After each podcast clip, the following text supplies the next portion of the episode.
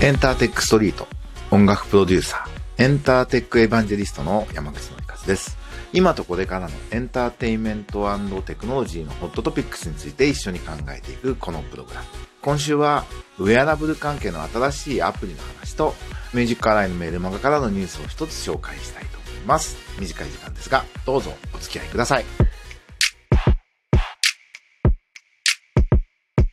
C ネットジャパンから Apple Watch が指ジェスチャーで操作可能に、ムドラバンドに交換するだけというニュースを紹介します。あの、実は正直を言うと、だいたい週末に僕は今週のニュースから何を取り上げようかなと思って、まあ、メールマガジンにもピックアップするんで、メールマガジン用とポッドキャスト用を探すんですけど、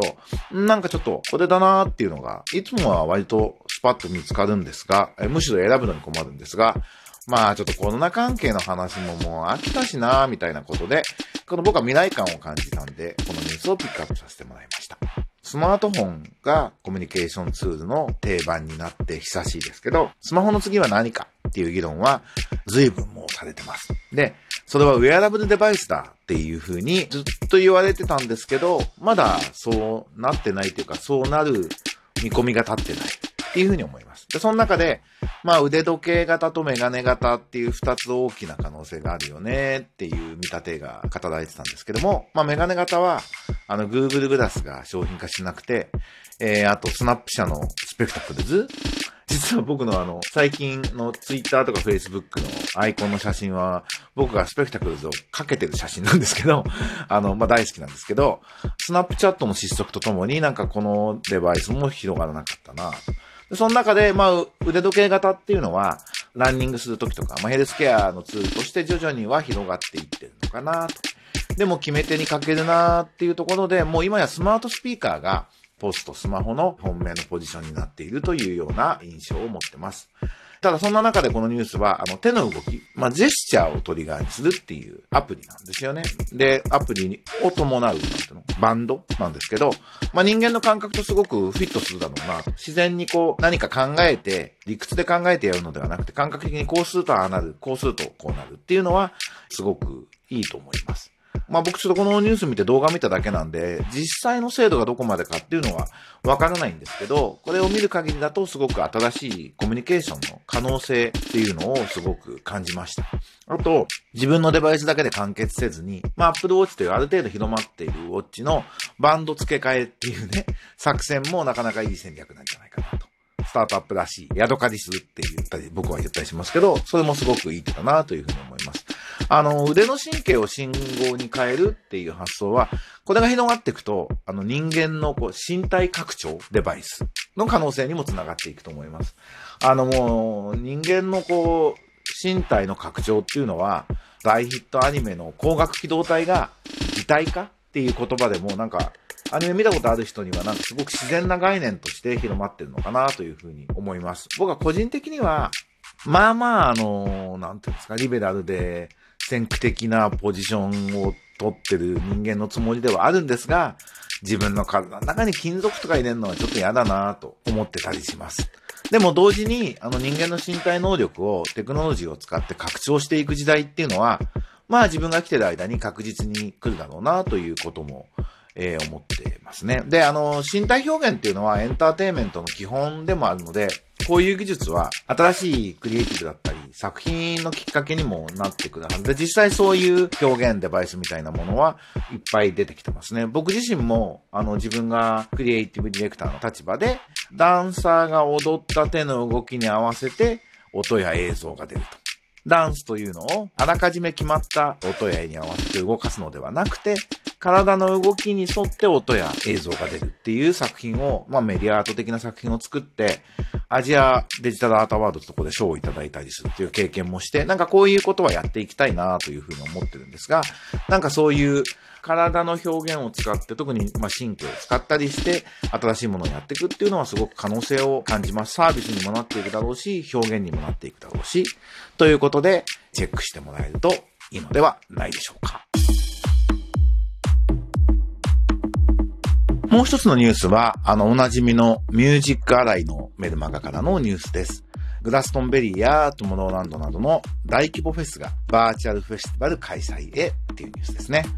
まあ、あの、2020年はライブツアーだけじゃなくて音楽フェスティバルも相次いで中止、延期が発表になってます。あの、前回のこのポッドキャストでフジロックの話も今年ないねって話もしたと思うんですが、グラストンベリーやトモローランドは、まあ、バーチャルフェスに、まあ、置き換えって言うといいのかどうかわかんないですけど、やるみたいですね。グラストンベリーは7月の3日4日に、ロストホライズンっていう VR イベントをやるそうです。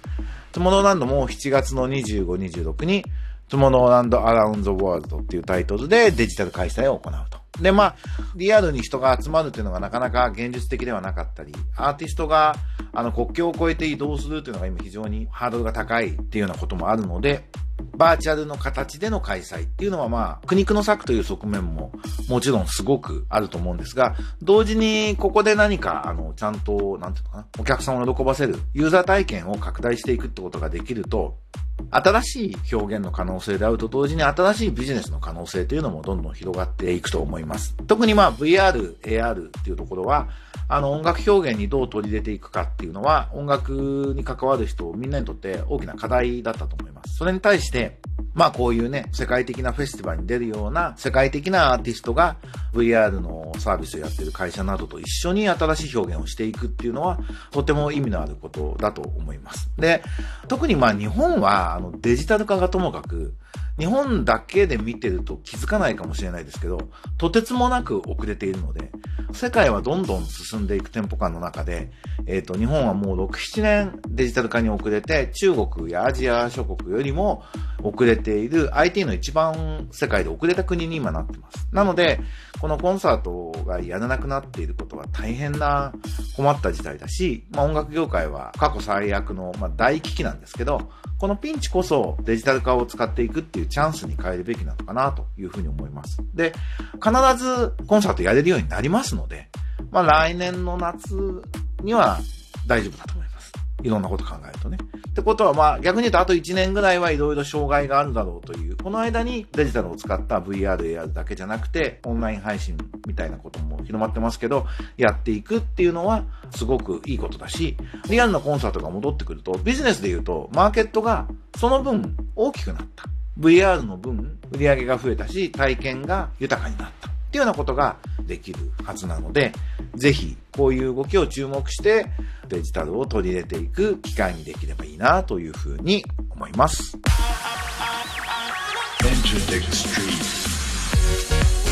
ということで、今日はテクノロジーに関するニュースを2つご紹介しましたが、僕、デジタルコンテンツ白書っていう経産省が出す白書の編集委員っていうのをもう8年かな ?9 年かやってるんですけど、今まさに6月の末が締め切りで白書を書き始めました。で、あの、よくここで紹介したニューミドルマンコミュニティの有志の人にま手伝ってもらって、もう一人で書いてるでも飽きるし煮詰まっちゃうんで、この4、5年は、あの、ミーティングとかやったり、調べるの手伝ってもらったり、まあ、視点を提供してもらうという意味がすごく僕にとってはありがたいんですけど、をやってます。で、も今年はコロナの影響ね、どんなダメージがありそうかってことは書かざるを得ないので、まあそれをちょっといろんな人に表だったり裏からだったり聞いたりして調べて書いているところです。まとまったらまたこのポッドキャストでもちょっとお話をしていこうというふうに思いますが、まずは頑張って拍手書きますというのと、あと毎週メルマガ出してます。マグマグで音楽プロデューサー山口の和のエンターテックニュースキュレーション。こちらもぜひチェックしてみてください。ということで、なんか雨が続くとなかなか外に出れないのは嫌だなって感じですが、頑張ってやっていきましょう。それではまた来週、音楽プロデューサーの山口のりはでした。バイバイ。